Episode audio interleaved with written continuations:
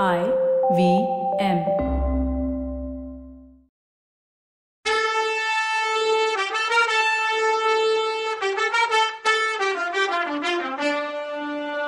வணக்கங்க.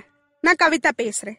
Welcome to கதை பாட்காஸ்டின் பொன்னியின் செல்வன். இது எபிசோட் நம்பர் தொண்ணூத்தி நாலு இந்த சோழ நாட்டுல பயங்கர ரகசியம்லாம் தெரிஞ்சவர் நீங்க ஒருத்தர் தானான்னு நினைச்சீங்களா? அப்படின்னு நக்கலா கேட்டு சிரிச்சா மதுராந்தகன். அனிருத்தர் முகம் இப்போ உண்மையாவே சர்ப்ரைஸா ஆயிடுச்சு. கொஞ்சம் சிரிப்ப முகத்துல வரவழைச்சுக்கிட்டு ஆமா இளவரசே இந்த இருமாப்பு எனக்கு இருக்கிறது என்னவோ உண்மைதான். அதை இன்னைக்கு நீங்க சுக்கு நூறா உடைச்சிட்டீங்க. நீங்க பிறந்த அன்னைக்கு உங்களை கொல்ல ஏற்பாடு நடந்துச்சுன்னா அதுல இருந்து எப்படி தப்பி பழைச்சிங்கன்னு கேட்டாரு. எனக்கு என்ன தெரியும்? எப்படி தெரியும்னு டெஸ்ட் பண்றீங்களா? சொல்றேன். கொலை செய்ய ஏற்பாடு பண்ணவங்க என்னை குழந்தைன்னு கூட பார்க்காம அவசரமா எடுத்துட்டு போனாங்க. பெண் குழந்தைன்னு தெரிஞ்சதும் உங்ககிட்ட வந்து சொன்னாங்க. போனா போட்டும் பொண்ணு தானேன்னு சொல்லி ஒரு கோயில் பட்டாட்டை கொடுத்து வளர்க்க சொன்னீங்க. அந்த குழந்தை பிறந்து அரை மணி நேரம் கழிச்சு நான் பிறந்தேன். அதை நீங்க எதிர்பார்க்கவே இல்லை. என் ஜாதகமும் நல்லா இருந்ததுனால நான் உயிர் பொழைச்சேன். உங்க அந்த பிளான் சரியா நடக்காதனால பின்னாடி என்ன சிம்மாசனம் ஏற விடக்கூடாதுன்னு உங்களால முடிஞ்சதெல்லாம் பண்ணீங்க. என்ன சிவபக்தனா அதாவது பைத்தியக்கார மாதிரி வளர்க்க வச்சீங்க. ஆனா கடவுள் புண்ணியத்துல நான் முழுசா பைத்தியக்காரன் ஆயிடல. ஏன் இப்படி ஷாக் ஆகி போய் உட்காந்துருக்கீங்க நான் சொல்றதெல்லாம் உண்மை இல்லைன்னு சாதிக்கிறது தானேன்னு கேட்டா முதல் மந்திரியை பார்த்து. முதல் மந்திரி உண்மையிலே ஸ்தம்பிச்சு போய் தான் உட்கார்ந்துருந்தாரு. ஆனாலும் உங்களுக்கு இவ்வளோ விவரம் தெரியும் போது நான் என்ன சொல்ல? அப்படின்னாரு. உடனே மதுராந்தகன் ஆமா நீங்க ஒன்னும் சொல்ல முடியாது. என்கிட்ட நீங்க திடீர்னு பாசமாகறதுக்கு காரணம் எனக்கு புரியுது. ஆதித்த கரிகாலனை உங்களுக்கு பிடிக்காது. அருள்மொழியத்தான் அரியணையில ஏத்தி வைக்கணும்னு நினைச்சிட்டு இருந்தீங்க. அவன் கடல்ல செத்து போயிட்டான். அதனால இப்போ என்கிட்ட ரொம்ப பாசமா இருக்க மாதிரி நடிக்கிறீங்க. ஆனாலும் நீங்க செஞ்ச கெட்டதெல்லாம் நான் மறந்துடுவேன்னு மட்டும் நினைக்காதீங்க. இன்னையில இருந்து நீங்க என் பக்கம் வர்றதா இருந்தா நான் சிம்மாசனம் ஏறின உடனே உங்களையே முதல் மந்திரியா வச்சுக்க விரும்புறேன்னா. முதல் மந்திரி உடனே ரொம்ப சந்தோஷம். நீங்க சொல்றது எனக்கு எவ்வளவு சந்தோஷமா இருக்கு தெரியுமா? அப்படின்னு மதுராந்தகன்ட்ட சொன்னாரு. சரி இந்த கதை இருக்கட்டும். நம்ம பொன்னியின் செல்வரை பார்த்து ரொம்ப நாள் ஆச்சுல்ல. அவரை ஜுரத்தோட பிட்சுக்கள் கிட்ட விட்டுட்டு வந்தோம். அவருக்கு என்ன ஆச்சுன்னு பார்க்கலாம் வாங்க.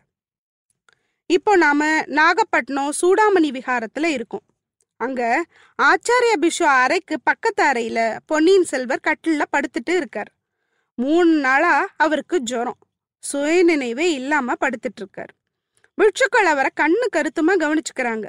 வேளா வேலைக்கு மருந்து கொடுக்குறாங்க நல்லா பார்த்துக்கிறாங்க இடையில எப்பயாவது சுயநினைவு வந்து எந்திரிக்கும் போது நான் எங்க இருக்கேன்னு பார்க்க ட்ரை பண்றாரு. ஏத்தாப்புல இருந்த ஓவியம் ஒன்று அவர் கண்ணுக்கு தெரிஞ்சுது. அதை பார்த்து நான் சொர்க்கத்துல இருக்கேனான்னு நினைச்சுக்கிட்டாரு. படகுல ஒரு தேவகுமாரனும் தேவகுமாரியும் அழைச்சிட்டு வந்ததும் நனவு வந்துச்சு. அந்த தேவகுமாரி அடிக்கடி பாடுனா அது தேவகானமா இருந்துச்சு. அந்த ரெண்டு பேரும் இப்ப எங்கன்னு தெரியலையே. தேவலோகத்துல புத்த பிட்சுக்களும் இருப்பாங்க போல. அமுத கலசத்தை அவங்க தான் பத்திரமா வச்சிருக்காங்க போல. வந்து வந்து அப்பப்போ அவர் வாயில கொஞ்சம் கொஞ்சமா ஊத்திட்டு போறாங்க. ஆனாலும் தாகம் ஏன் இப்படி எடுக்குது? இன்னும் கொஞ்சம் நிறையவே ஊத்தக்கூடாதா? ஏன் இவ்வளோ கஞ்சத்தனம்? அதுவும் சொர்க்கத்துல. ஒருவேளை ஒரே நேரத்துல நிறைய குடிக்க கூடாதோ? அப்ப இது சாராயமா என்ன? சேச்சே புத்த பிட்சுக்கள் மதுவையே கையால கூட தொடமாட்டாங்களே. ஆனா ஏன் இப்படி மயக்கம் வருது? ஐயோ நினைவெல்லாம் கூட போகுதே. அவ்வளோதான் மயங்கிட்டார். இப்படித்தான் மூணு நாளா நடக்குது. கொஞ்ச நேரம் நினைவு வரும் அப்புறம் மயங்கிடுவார். தூங்கி எந்திரிக்கும் போது எழுந்துக்கவே முடியல. உடம்பு ரொம்ப பலவீனமா இருந்துச்சு. அப்பதான் அந்த ஓவியம் உண்மை இல்ல ஓவியம்னு புரிஞ்சுச்சு. தான் புத்த விகாரத்துல இருக்கிறதும் புரிஞ்சுச்சு. இலங்கையில இருந்து வந்ததுல இருந்து நடந்தது எல்லாம் ஞாபகம் வந்துச்சு. அலையில நீந்தி நீந்தி களைச்சு போனது ஞாபகம் வந்துச்சு. அப்புறம் என்ன நடந்துச்சுன்னு நினைச்சு குழம்பி போனாரு. அப்போ புத்த பிட்சு ஒருத்தர் உள்ள வந்தாரு. அவர் கையில ஒரு கிண்ணம் இருந்துச்சு. அதை வாங்கி என்னன்னு பார்த்தாரு இளவரசர். அது மருந்து கலந்த பால். அமிர்தம்லாம் இல்லை. அப்போ அவரை பார்த்துட்டு இருந்த பிக்ஷு கிட்ட சாமி நான் எங்க இருக்கேன்? இது என்ன இடம்? நான் எத்தனை நாளா இங்க இருக்கேன்னு கேட்டார். பிக்ஷு அதுக்கு ஒண்ணுமே பதில் சொல்லாம திரும்பி பக்கத்து ரூமுக்கு போய் ஆச்சாரியரை பார்த்து அவருக்கு நினைவு திரும்பிருச்சுன்னு சொன்னது இளவரசர் காதுல விழுந்துச்சு. கொஞ்ச நேரத்துல வயசான குரு ஒருத்தர் இளவரசர் இருக்க ரூமுக்கு வந்தார். வந்தவர் இளவரசரை உத்து பார்த்தாரு. அப்புறம் சந்தோஷமான முகத்தோட பொன்னியின் செல்வா நீங்க இருக்கிறது நாகப்பட்டினம் சூடாமணி விகாரம். கடுமையான ஜுரத்தோட நீங்க இங்க வந்தீங்க. வந்து மூணு நாள் ஆச்சு. உங்களுக்கு சேவை பண்ண நாங்க கொடுத்து வச்சிருக்கணும்னு சொன்னார். உடனே இளவரசரும் நானும் பாக்கியசாலி தான் இந்த சூடாமணி விகாரத்துக்கு வந்து பார்க்கணும்னு ரொம்ப நாளா நினைச்சிட்டு இருந்தேன். வெளியில இருந்து இதை பார்த்துருக்கேன். ஆனா உள்ள வந்ததில்ல. நான் எப்படி இங்க வந்து சேர்ந்தேன்னு கொஞ்சம் சொல்ல முடியுமா? அப்படின்னு கேட்டாரு. புத்த பிட்சு கையில உள்ள மருந்து அவருக்கு கொடுத்து சாப்பிட வச்சாரு. அப்போ இளவரசர் ஐயா இது மருந்து இல்ல தேவாமிர்தம் என் மேல எவ்வளோ அக்கறை எடுத்துக்கிறீங்க? ஆனா இதுக்காக நான் உங்களுக்கு நன்றி சொல்ல மாட்டேன்னாரு. ஆச்சாரிய பிஷு சிரிச்சுக்கிட்டே நீங்க நன்றி சொல்லணும்னு அவசியமே கிடையாது. நோயாளிகளுக்கு சிகிச்சை கொடுக்கறது பரமோத்தம தர்மம்னு புத்த பகவான் சொல்லியிருக்காரு. பிராணிகளும் இதுல அடக்கும். சோழ குலத்துக்கு நாங்க ரொம்ப கடமைப்பட்டவங்க. உங்க அப்பாவும் அக்காவும் புத்த தர்மத்துக்கு எவ்வளோ பண்ணியிருக்காங்க நீங்க கூட இலங்கையில எங்க புத்த விகாரங்களை சரி பண்ணி கொடுக்கலையா? அப்படி இருக்கும்போது நாங்க செஞ்ச இந்த சின்ன உதவியை பெருசு பண்ணி நன்றியெல்லாம் சொல்லாதீங்க. நான் எதிர்பார்க்கவே இல்லைன்னாரு. உடனே இளவரசர் ஆச்சாரியரே நான் அப்படிலாம் சொல்லல. எனக்கு ரொம்ப கடுமையான ஜுரம் வந்திருக்கணும். இலங்கையில இந்த மாதிரி ஜுரம் வந்தவங்க என்ன கதி ஆனாங்கன்னு நான் பார்த்துருக்கேன். அதனால நீங்க கவனிக்காம விட்டிருந்தா நான் இந்நேரம் சொர்க்கலோகம் போயிருப்பேன். இந்த உலகத்துல நான் செய்ய வேண்டிய காரியங்கள் இன்னும் இருக்கு. இலங்கையில இருக்க பெரிய புத்த சிறைகள் மாதிரி சிலைகள் உள்ள சிவாலயங்களை கட்டணும். வானத்தை தொடுற கோபுரத்தை கொண்ட கோயில் தஞ்சாவூர்ல கட்ட போறேன். அது ஆயிரம் ஆயிரம் வருஷத்துக்கு நின்னு சந்ததிகளை பிரமிக்க வைக்கும் அப்படின்னு சொன்னாரு. இத சொல்லும் போதே அவர் உடம்பு நடுங்குனுச்சு. பிஷு அவரை படுக்க வச்சாரு. மறுநாள் குருவை பார்க்கும்போது ஐயா என்னால படுத்தே இருக்க முடியல. ஓடணும் குதிரை ஏறணும் யானையோட சண்டை போடணும்னு இருக்குன்னாரு. வயிறு வேற பசிக்குது. பிட்சு கொடுத்த சாப்பாடு பத்தலைன்னாரு. அதுக்கு குரு நீங்க இன்னும் ஜாக்கிரதையா இருக்கணும். திரும்ப ஜுரம் வரக்கூடாது பாருங்க. நாலஞ்சு நாளா இந்த சோழ நாட்டு மக்கள் எவ்வளோ கவலைப்படுறாங்க தெரியுமா? அப்படின்னு சொன்னாரு குரு. எனக்கு புரியலையே. என்ன ஆச்சு? நான் பொழைக்க மாட்டேன்னா? எதுக்காக கவலைப்படுறாங்க? நீங்க உங்க கையால வைத்தியம் பண்ணும்போது ஏன் அவங்க கவலைப்படணும்னு கேட்டாரு பொன்னியின் செல்வர். பொன்னியின் செல்வர் நீங்க இங்க இருக்கிறதே மக்களுக்கு தெரியாது. தெரிஞ்சா அவ்வளவுதான்னு சொல்லி நடந்ததெல்லாம் சொன்னாரு குரு. ஐயா என்னை கொண்டு வந்தவங்க பேர் என்னன்னு கேட்டாரு. சேந்தன் அமுதன் அந்த பையன் பேரு. பொண்ணோட பேரு தெரியலன்னாரு குரு. சரிங்க குருவே அவங்க எதுக்கு இங்க கூட்டிட்டு வந்தாங்க? இதுல ஏதோ சூழ்ச்சி இருக்குன்னு நினைக்கிறேன். என்னை கைது பண்ணிட்டு வர சொல்லி என் அப்பா மகாராஜா கட்டளை போட்டிருந்தார். அதனாலதான் நான் இலங்கையில இருந்து கிளம்புனேன். சக்கரவர்த்தி கட்டளைக்கு எதிரா நான் நடந்துக்கிட்டேன்னு குத்தம் சொல்றதுக்கு தான் இந்த சூழ்ச்சி நடந்திருக்குமோன்னு எனக்கு தோணுது. நான் கடல்ல மூழ்கி காணா போயிட்டேன்னு கதை விட்டுருக்காங்க. குருவே என்ன நீங்க ஏன் இங்க உள்ள வர அனுமதிச்சீங்க? அதுவே ராஜ துரோகத்துல சேரும். அதை விட என்னை இங்க வச்சு வைத்தியம் வேற பார்த்துருக்கீங்க உடனே என்னை தஞ்சாவூருக்கு அனுப்பிடுங்கன்னாரு குருதேவரை பார்த்து.